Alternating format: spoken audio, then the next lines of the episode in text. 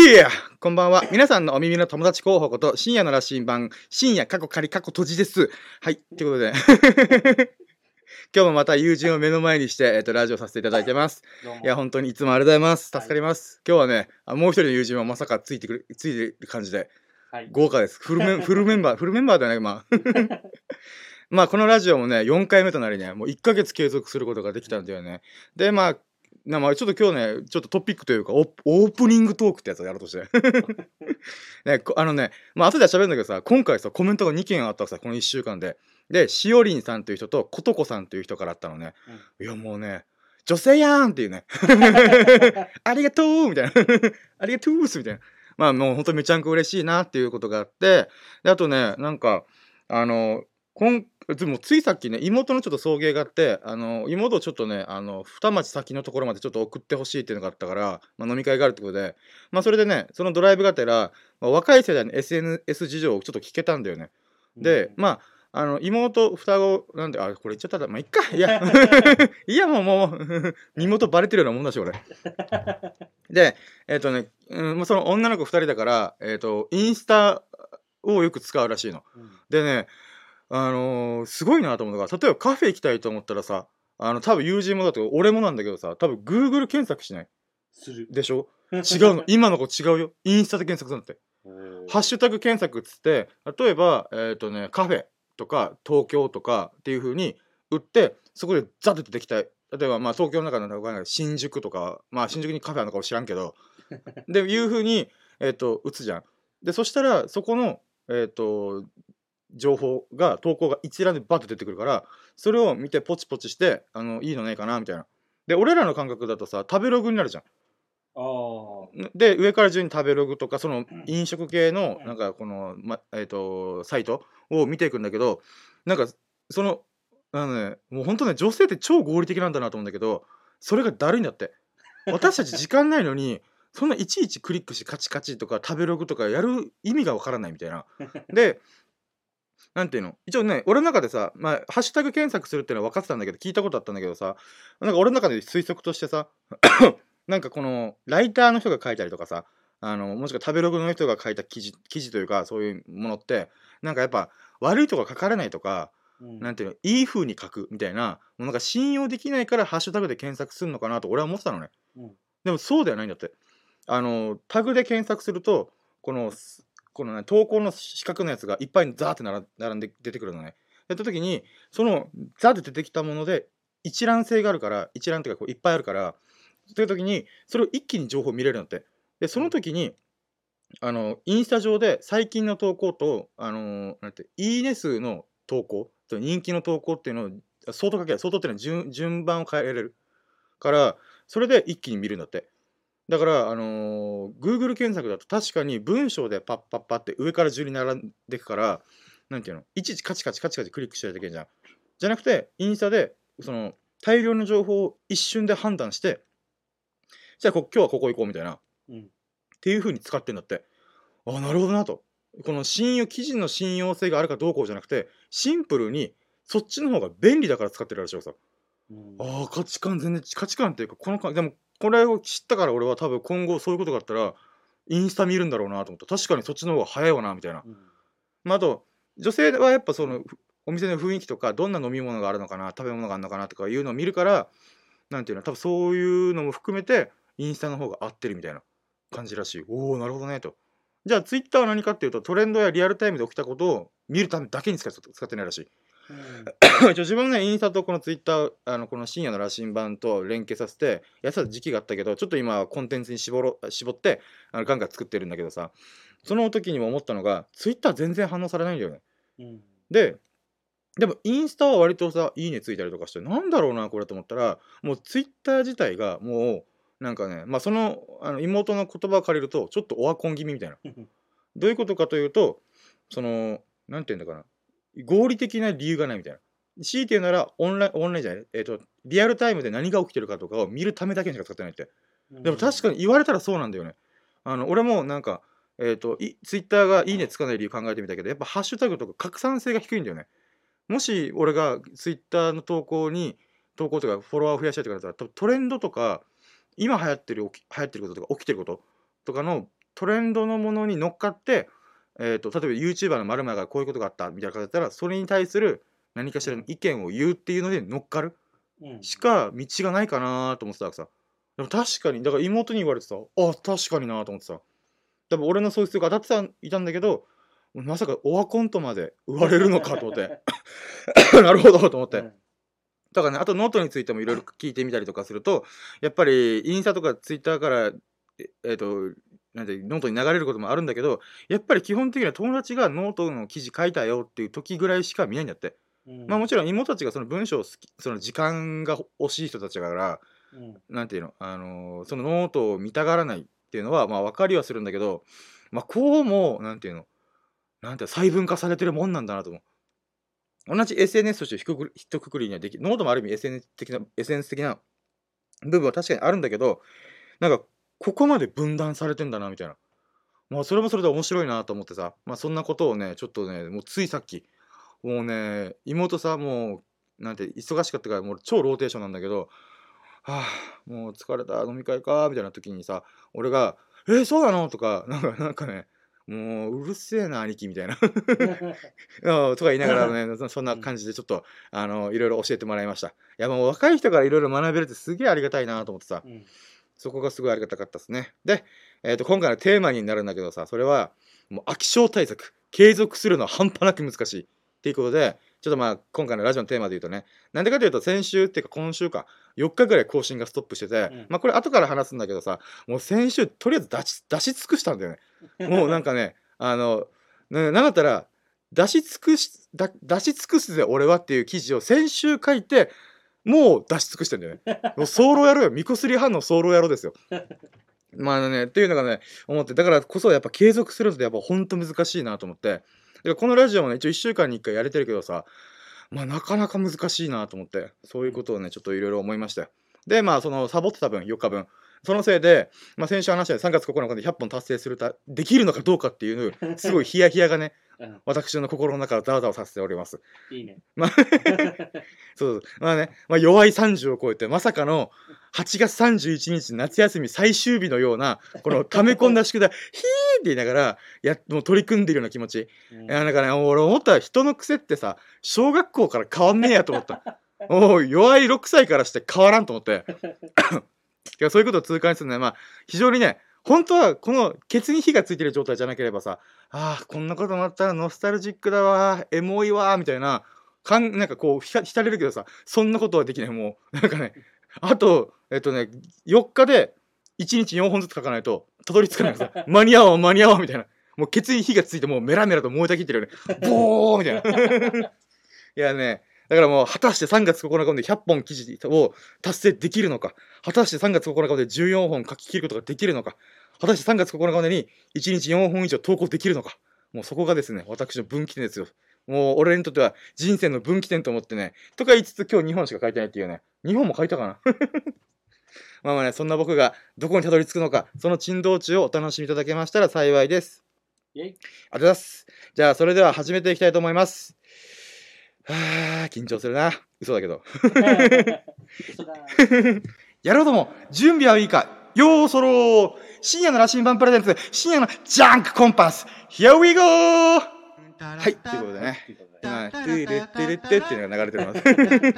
はい、このノートでは人生の羅針盤探しを目的に、ノートに日々の学びや気づきを投稿しております。主に取り扱うテーマは、人文学、スピリチュアル、信仰、宗教、哲学、文化、本の感想、人の営みなどとなっております。そして2021年中に電子本の自主出版を目指して奮闘しております。何者でもない僕が何者になるのか、何も持ってない僕が何を得るのか、自分の全てを出し尽くすことができるのか、パンツを脱いだフルチンコンテンツを出し切れるのか、そんな僕の人生の物語を楽しんでいただけますと幸いです。いやー、言えたねいや、前工場、イエー ポッポッポーそんなキャラ。そんなパリピじゃない。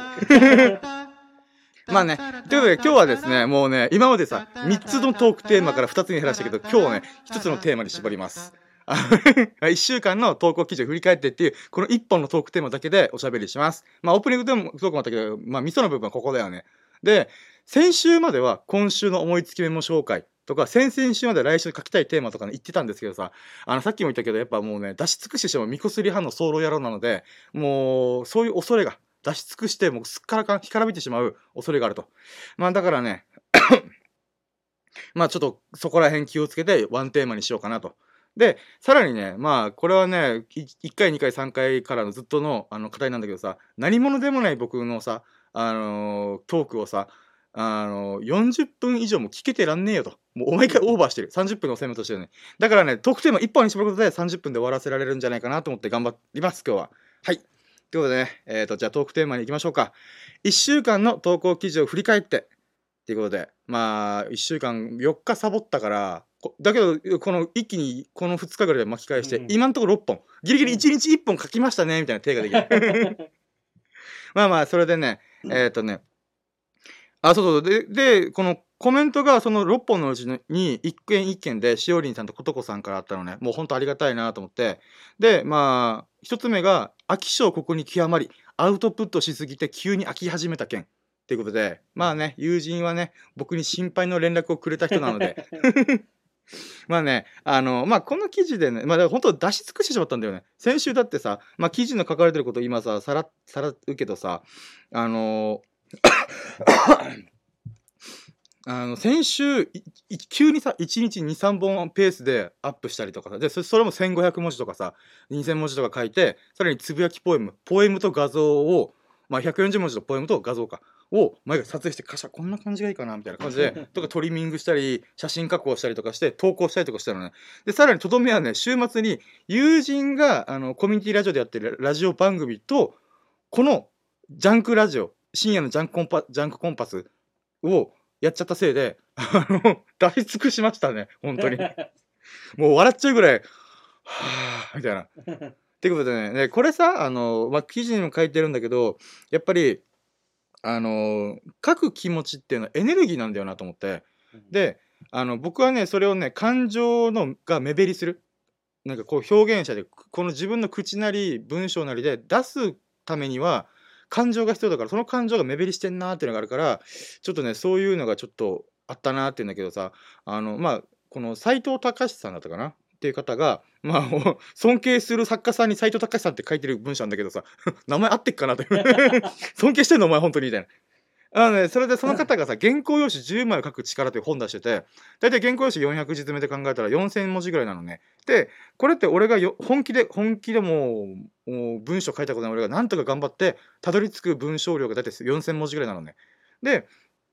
だから、あ、ちょうどタイムリーじゃんって思って、それを買って、いろいろもう学ぶことがいっぱいあったので、しかも自分が今、なんとなく思ってたことが、もうバッチリ言語化されて書かれてたのね。で、今回のこの秋田のなんでだろうなって思った時に、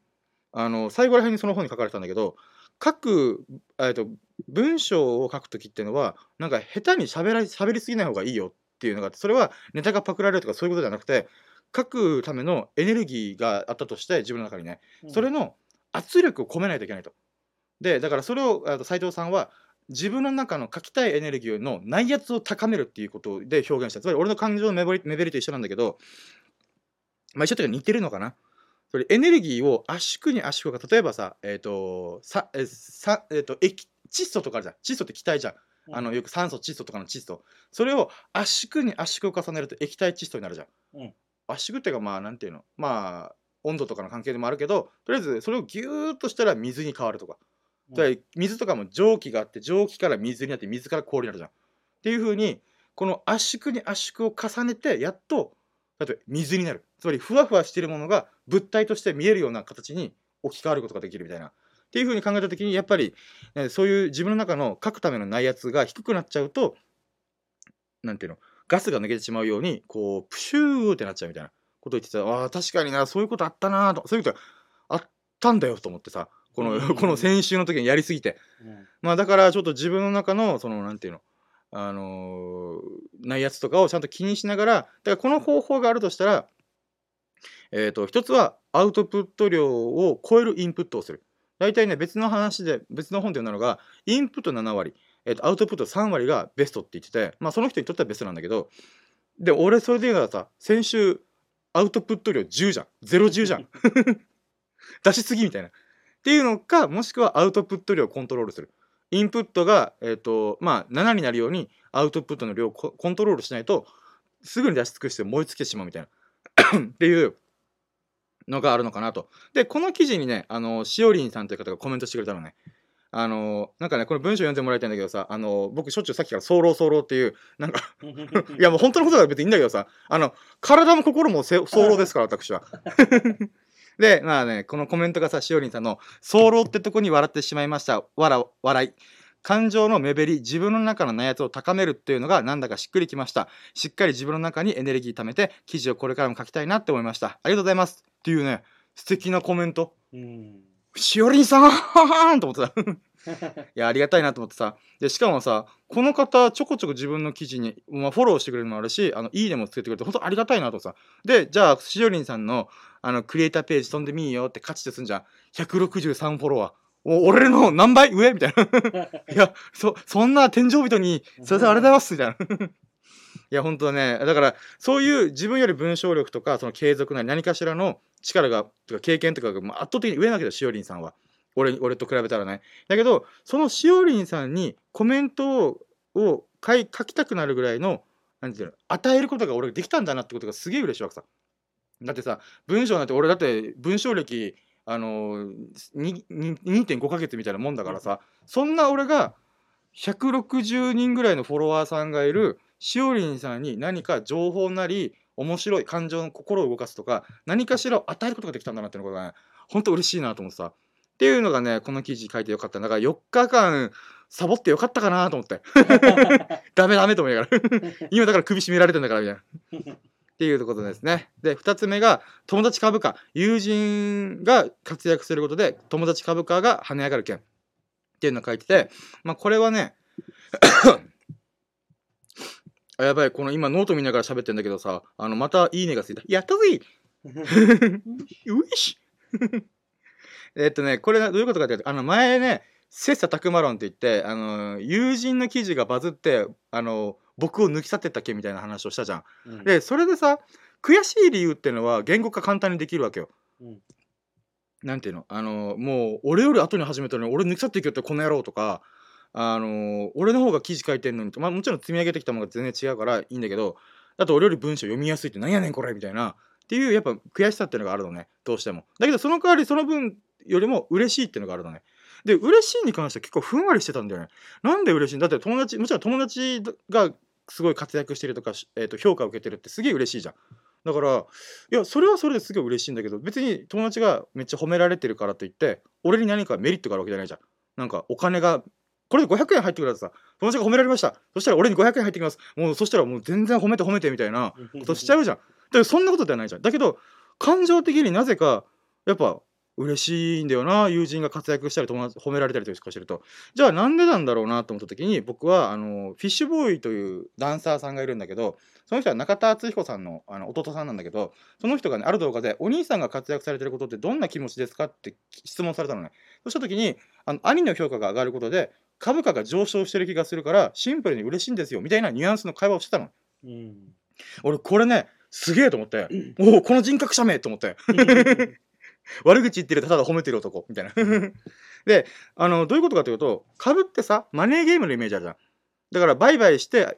利益を出すみたいな。だけど確かに、えっと売買した方が利益がドンって出る場合もある多分株価が下がってる時に買って上がった時に売り払うみたいな。っていう風にやるんだけどだからマネーゲームの側面が強い印象があるんだけど、実はあれってもともと歴史をたどるとあのまだ坂本龍馬とかもしくは、えっとエリザベス女王とかのその大航海時代まで遡って株式会社の仕組みがその時ぐらいできたのね。で、えっ、と、あれって、なんかまあちょっとここで説明するの変だからいいんだけどさ、とりあえずそういうなんか何かをやりたい、何かの事業を立ち上げたいっていう人を応援する、もちろん利益があるっていう前提で応援するためにじゃあ出資するわっていうのが始まりなのね。で、だけどそれがいつの間にかマネーゲーム的なニュアンスに切り替わり始めたと。なんだけど、本当はその出資した人が、そのなんで株元というか株を持っててでその人に、えー、とこんなこ今回の事業の成果こんな感じでしたわっていうことで配当金を配るのね。であなた出資してくれました。ありがとうございます。その返しがてらあの配当金ですみたいな感じでうん。やるのが本本来の形っちゃ本来の形らしいのね。って考えた時にさ俺これの構造が友人関係とすごい近いんじゃないかと思ってさ。うん。つまりマネーゲームではなくて本来の株何かやりたいことがあってそれを応援するわってお金を出すっていう行為とすごい近しいものを感じるてかもしかしたら今から喋ることがあいうなんていうの、えー、と人間関係っていうのがあるからこそ株という仕組みが生まれたんじゃないかなと俺は思うぐらいあこれちょっと合ってるかもと思ったでごめんね前工場長かった。でどういうことかというと友人が活躍することで 自分のなんていうのえっ、とまあじゃあ活躍するじゃん。そしたらまあそいつとは友人関係とか信頼関係あるわけじゃん。そうした時にじゃあ久々に会いましたみたいななんか最近どうよって近況報告し合います。時にいや俺これこれこういうことでこういうことやって頑張ってるよみたいな。でこの前成果出たんだみたいな話するとさそれはあのー俺が経験してないえっ、と世界の豊かさというかなんていうの人生の豊かさを代わりに経験してくれてるのだからそれを聞くことでさ俺は2人分の人生を一瞬生きてるんだよね。伝わる？うん。で俺は俺の人生生きてる。まず1人分。だけど友達がの人生がこんなことがあったんだよねとかこんなこと頑張って活躍できたんだよねとか言われると2人分の人生分のなんだ流れがくこっちに入ってくる。配当されるみたいな。うん。だから友人の人生の一部が配当されるみたいな感覚があるんじゃないかって俺は思ったのね。うだから俺はそれ友達株価っていう名前にしたのね。だからそう思えたらさ俺の人生の豊かさを膨れ上がらせてくれるんだから素直にさあもっと頑張ってみたいな。もう人生の業績業績ガンガンなんか膨らましてあの幸せになってみたいな、うん。そしたらその幸せな人生のなんていうのストーリーと物語を俺に聞かせてみたいな。うん。でそしたらなんかなんて素直に応援できるんじゃないかなと。でもちろん嫉妬心とかちょっとある時もあるけどもそれはもう自分の価値を上げるためにもう薪をくべるつもりで頑張るしかねえなみたいな。う。ん。でまあこんな風に思うだけでもねあの 人生の豊かさっていうのが跳ね上がるんじゃないかと。でさらにこれは今友達の話ばっかしかしてないけど自分自身に対してもそれ言えるんじゃないかと。自分の価値を上げて何かしら活躍するとか世の中に貢献するとか、えー、となんていう評価を受ける。いいねされまくる。フォロワーがいっぱいつきまくる。っていうことだけでもそれは俺の価値が上がることあ俺って言っちゃった、まあ、僕の価値を上げることによってで逆にさっきも言った友人に対して俺はこんな人生歩んできたよ。なんかなんていうの？そのお返しっていうの。価値を自分上げることで友達が持ってる俺の株をの価値が上がっていく、うん。っていう風にいい循環が起きるんじゃないかなってこんなんか思ったのね。うん。うん、まあそんなことを書いた記事なんですけどもそれに対してもあのことこさんという人からコメントが来まして。いやー女性だろうね多分。うん、まあまあだからねなんかねまあなんかねここに来てさあのいやー女性からコメント2件来ました みたいな ありがとうございますみたいな。なんだけど、まあ、じゃあ、ことこさんのコメントで言うと、負けず嫌いだから友達に負けたら悔しい。でも、素直に応援できたら、株を持ち合える持ち合えれば、友達の成功は自分にとっても嬉しいし、自分の価値を上げようと頑張らなくちゃと思える気がします。ただ、競い合うだけじゃなくて、株を持ち合って高め合うイメージ。友達株価、とても素敵な考え方だな考え方だなと思いました。うまくできるかわからないけれども、実践してみます。というコメントだったんですね。ウィッシュウィッシュウィッシュウィッシュそうそうそう。なんかねいやなんかさ俺チャランポランな記事書いてるくせしてさあのコメントくれるとコメントくれる人 えああざっすみたいな。えすげえしっかりしてるみたいな。いやなんか本当にありがとうございますって感じなんだ。っていうね。だから今週のコメントはこの2件でした、いうん。や本当あれがもうちょっとね4日間サボってよかったーと思ってダメダメ。みたいなはいってことで3つ目がねってことでね今ね今ちょっとふと思った。あのもう23分喋ってる。まだ 半分まで来てない。あまあでも次はね簡単かな。3つ目がね散歩かける前すがすがしい朝の散歩がとても気持ちいい件っていう記事を書いてあるのね。まあこれはね最近さリモートワークのおかげで朝の散歩できるタイミングが多くてさやっぱ気持ちいいんだよね散歩。まあもともと散歩が好きだからさ。うん。いや、もともとっていうよりは、二十歳ぐらいの時は散歩って何やねんみたいな。時間の無駄やんっていう発想をしてた俺は。真剣な俺は。な なんだけど、なんかね、やっぱね、30超えると、あの、散歩って楽しいんだよね。じゃあなんで楽しいのかって思った時に、まあ釣りとかするからっていうのもあったんだけどさ、あのね、まあ結論から言うとさ、すがすがしい朝のと気温がとても気持ちいい状態多分20度前後とかす涼しくもなく暑くもなく、まあ、ちょっとしもうちょっと涼しちょっと涼しいぐらいあの散歩したら体が温まるからまあその分さしさっぴいてちょうどいい気温ともう晴れ晴れとした天気。もう絶対雨降らないこれみたいな。っうん。ていう天気の時に散歩ができるっていう機会って実は人生ってそんなにないんじゃないかなとなんかなんとなくさ聞いたらさ 無限にできる感じじゃんもう何千回何万回できるイメージなんとなくふわっと出てくると思うんだよ。うん。だけどあの例えばてかシンプルに朝忙しいのが多いじゃん早起きしないといけないとか例えば家族がやれたら家族のこの料理を作ったりとかもしくはお子供に着替えさせたりとか風呂入らせたりとかそういうもろもろの手間があると。とかもしくはその前日に深夜だからあのーなんて飲み歩いてしまったみたいなとかあと天気が悪かったとかもしくは体調を崩してるとかそういうことがあるからさ意外とすがすがしい朝のタイミングに散歩ができる機会ってそうそうないんだよね。うん。しかも天候が荒れ狂うなんか季節の変わり目とか天候が荒れ狂いやすいからやっぱなかなか晴れのタイミングがないんだよね。だから朝ちょっと散歩行こうかなと思ったら10分ぐらい雨降ってるみたいな。でざらにあるから意外とあかタイミングねえみたいな。っうん。ていう風にね思う。でそれで気づけたこともやっぱりねその散歩かける禅って言ったじゃん。あのーこの禅の考え方もちょっと入ってるからそういうことに気づけたなと思ってさ。どういうことかって禅をする禅のあえっとまあいろんな考え方があるんだけど一つの考え方は禅をすることによってこの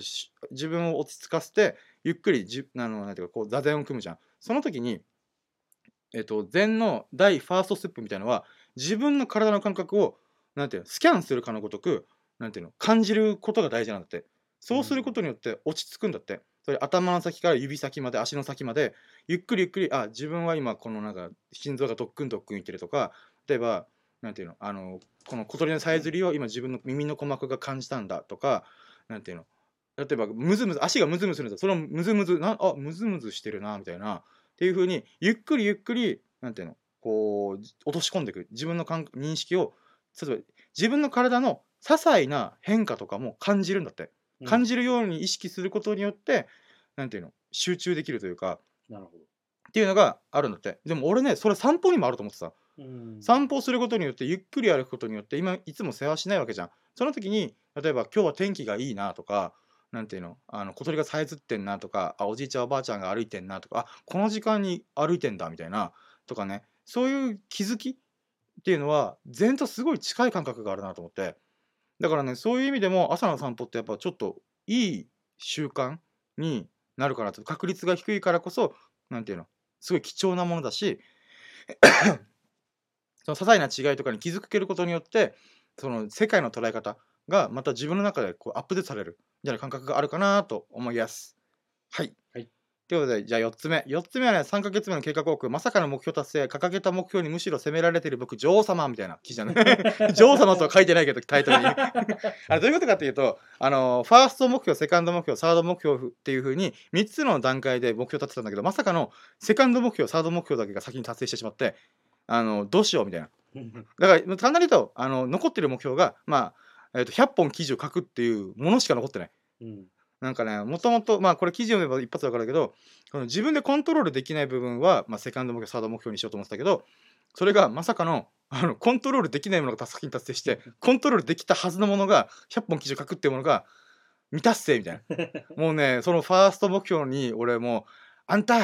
早く達成しなさいよ」みたいな「お預けだよ」みたいな。8月3日。女王様みたいな。っていうねなんかそんな記事でしたこれは。うん、で、えー、と5つ目が「名は体を表す思いつきで人の営み研究所とつけてみた件」ってことでねこれはね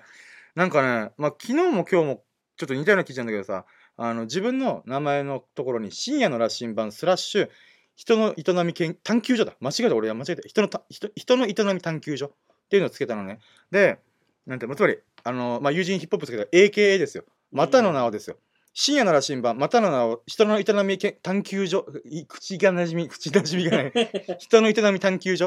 っていうのを所長でございますみたいな。うん。っていう風にやってじゃあなんでつけたかっていうと多分深夜の羅針盤だけだとどんな文章を書いてる人なのかっていうのは想像できねえだろうなと思って、まあ、もちろんこの名前はすごい気に入ってるのね。深夜の羅針盤深夜のノリで深夜深夜ラジオのようなノリであの喋ることがしたいなとかそういう記事を書きたいなっていうのがあったからそれはすごい気に入ってたんだけど初見の人には伝わらんだろうなと思ってじゃあなんで人の手に探求所にしたかっていうと 自分のね趣味っていうのもあるんだけどさなんか自分趣味が広く浅浅いから人に説明するときクソめんどくさいのね。なんか卓球やって麻雀やってなんかあの釣りしてとかなんていうの？映画見て漫画見て音楽好きでみたいなそれいちいち言っててめんどくせえなと思って。じゃあなんそれに全部共通するもの何なんだろうと思った時に人の営みなんだなと思ったわけさうんつまり人がなんていうの携わってなんか生活暮らしとかのなんていうのあの姿勢っていうのかなっていうのがすごい美しいというか興味深いなって僕は思っちゃうのね。だからそれだなと思って麻雀も全部人の営みだし俺僕にとってはねそのやっぱ引きつけられるのはああこのゲームすげえ人のなんかそ性格とか表すんだなとかやっぱ人ベースなんだなと思ってさ。で世界中旅行行きたいっていうのはやっぱそこの部分がちょっと強いんだよな。まあだけど俺はコミュ障でなんていうの？なんだむしろ友達あんまいらないみたいな考えでずっと言ってるけどさ。なぜか知らないけど人に対する興味だけはめっちゃあって。あじゃあまあ人の営み探求する。研究じゃない探求していく。探していくみたいな。いうもので人の営み探求所っていうのをやってみてもっていう名前にしちゃおうかなというふうに思いつきでやって、まあ、今それを入れてる状態。って感じなんだけどさ。だからねなんかあとあとねまあちょっと なんかうーんうーんと思ってるけどあの深夜の羅針盤じゃん。人の営み研究所じゃん。深夜じゃん。営みじゃん。深夜の営み。今友達がねすごい困った顔してる。そうそうそう。夜の営みってこということがあるじゃないですか。いやいやいや。でしょ？コングラチュレーションでしょ？そうそうそうなんかこう早漏とかさなんかそういう言葉しょっちゅう言うからさあのじゃあ夜の営み夜の営みじゃない深夜の営みだからね。もう夜が深いですよ。酔いが深いところでの営みってさ果たして何があるのかなみたいな。まあね本当ねセクハラ親父だよなと思って思いつつね。まあまあ 思いついてしまったから。はい。ということでラスト。6本目ね。電子上の楼閣。あごめんなさい。えっともう一回。えっと電子上の楼閣僕らはネットの世界でお店を構えている。あ間違えた。えネットの世界さっき書いたんだ。ネットの世界でえっとアトリエを構えている。うん。まあこれはね友人にもちょこちょこ話してんだけどあのクリエイターページって俺なんていうの？なんとなく自分のアカウントというかなんていうの？まあそれぐらいのもんだろうと思ってたけどなんかねだんだん3ヶ月もノートやってたらさそのどっぷり使ってるわけじゃん。ってなるとさ imagine imagine が働くのねなんていうの人の例えばさっきのしおりんさんとかことこさんのクリエイターページに行くとするじゃん。行った時になんかねスパークするんだよね。スパークするってどういうことかって例えばもうこのなんていうの俺がある街中でアトリエとかギャラリーを開いたりするじゃん。そしたら向かいにしおりんさんのお店とことこさんのお店があるみたいな。そこにお邪魔してる感じがすごいするのね。どうもこんにちはお邪魔しますみたいな。で入ってあこういう作品とか置かれてるんです。あこれすごいいいですねみたいな。ことしてあじゃあありがとうございましたってバタンみたいな。それで他のページに行くみたいな。っていうのってすごいリアルのお店と全く変わんねえんじゃないって思ってさ。つまりなんかここ3ヶ月もやって初めて生々しく感じ始めたんだよね。人のお家にお邪魔してる。人のデリケートな部分。まあアートとかアトリエとか作品ってそれの部分があるんだけどそういうところをなんか覗かせてもらってるっていうのがなんかね生々しくちょっと想像できてしまってさ だからそこら辺をねちょっと考えてた。でなんでこの記事書くことなの？まあ電子上の楼砂上の楼閣と書けてるのがさあのさこれ崩れる楼閣っていうことであのなんかねツイッターとかで見てるとさあの匿名性が高いからさあの誹謗中傷とか変なこと言ったりとかさ平気ですんじゃん。だけど俺は一回バレたからさあの身元がねその SNS を使って。だからこそなんていうの？ネットだから匿名だからとかも関係ない時代に突入してんじゃないかなと俺本当に思っててさ、ネットもが始まって95年から考えるともう25年ぐらいか。もうそんだけ経ってりゃみんなネットの世界にリアリティが生まれ始めてるんだと俺は思うんだよ。むしろ俺が遅い。若い子はもっと生々しく感じる気がするわけさ、って考えるととかあとはなんていうのうーんこのチャンネル登録チャンネルとか俺よく見るんだけどさあの YouTube 好きだからとかもうなかなかなんていうのちゃ見づらいチャンネルが多いんだよねなんか俺が求めてるものが一発で見つからないみたいな。っていうのがあったりとかなんていうのえっ、と分かりづらいウェブサイト。とかなんかそういうの見てるとやっぱねなんかリアリティを持ってネットの世界にになんか、ね、疲れきってないんじゃないかなみたいな。本当はだってって正直ない。二次元の世界だから。だってディスプレイ上で見る二次元の世界だからなんかそのリアリティがなかなか生まれづらい想像しづらいイマジンしづらいっていうのは分かるんだけど実際そうなんだよね。実際のリアルの店舗と全く何も変わらない。っていうことを考えると